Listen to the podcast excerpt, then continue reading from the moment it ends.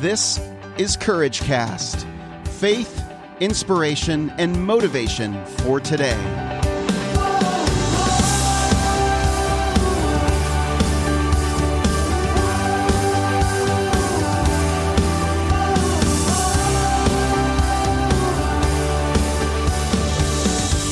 Well, hey everyone, welcome to another episode of the Courage Cast. I'm Eric Nordoff, and we are at it again. We are already well into January, and I hope you are already having a beginning, a great beginning of 2018.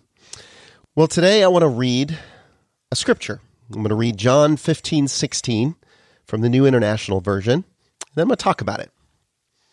You did not choose me, but I chose you and appointed you so that you might go and bear fruit, fruit that will last. And so that whatever you ask in my name, the Father will give you.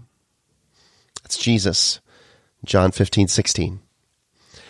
What kind of fruit is Jesus talking about in this passage? He's talking about our relationships with people.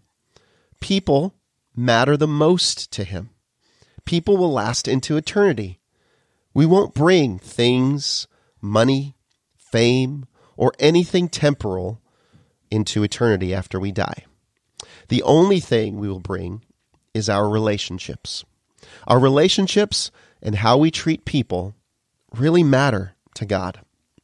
I love daily devotions and prayer because of the obvious connection I have with God, but these disciplines are a consistent reminder for me to keep an eternal perspective not a perspective of the here and now or the temporal. If I allow my current circumstances to determine my thoughts or feelings, then I'll always be a victim to that. But when I have an eternal perspective, a God perspective, a heavenly perspective, I can better see and process my own circumstances. I'm able to see things from a higher perspective, just a little above the circumstance, the issue, or the problem. I will see that this problem won't last very long. I'll find a solution for the issue. God is with me. He is for me. I can find my hope in Him. But when my perspective is on myself, on the current circumstances in my life, or my problem only, I can't see the bigger picture as well. Things look bleaker, darker, and more hopeless. I find it harder to find solutions. Well, I've been in both places the eternal and the temporal perspectives. I find the temporal perspective to be limited and short lived. If our perspective was that we only have this life and nothing after death, that's not a very hopeful place to be. I'd much rather live with a perspective that there's more and make my journey about pursuing that in every way. What's most important in eternity? What does eternity value? And how can I live that way now to prepare me for eternity, for the rest of my life? Well, just by taking a look at John 15, 16, we can see how much he values people and relationships. He goes on to say in John 15, 17, love one another. He wants us to love one another. That's so important to him. Jesus invested his life in people. When he died, he died for people, for you and me. He urged his followers in John 6:27, "Do not work for the food which perishes, but for the food which endures in eternal life." People are important to God because people last forever. Things, on the other hand, they do not. A beautiful plate may have utilitarian value in that it helps in getting drink to your mouth. A beautiful painting may be nice to look at, but they're both temporal and they're not going to endure over time. If not cared for, the plate and the painting are going to vanish away. Have you ever been to a junkyard?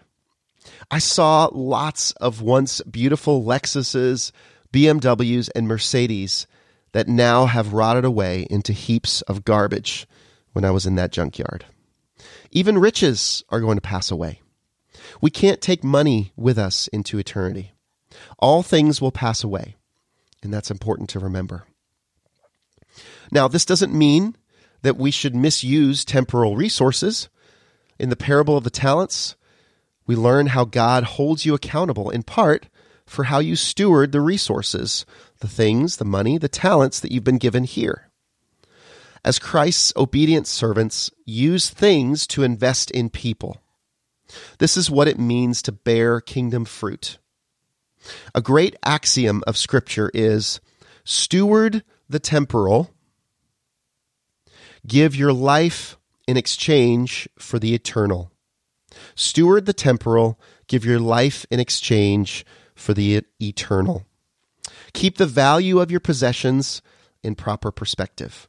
They are resources given by God to assist you in investing in the fruit that will last, as it says in John 15, 16. I can think of no better way of living in the here and now to prepare us for eternity with Him. Well, that's it for me, friends. I'm Eric Nordoff. I hope you received something from this message. If you did, please share about it in the Courageous community on Facebook. Very easy to do so. And you can listen to all the episodes at courageouscommunity.com. If you have a minute, take some time to write a rating and review on iTunes. The more ratings and reviews we get, the more people listen and find us. Well, I thank you so much for listening today, friends. Again, I'm Eric Nordoff, and I'll be back again with another episode of the Courage Cast.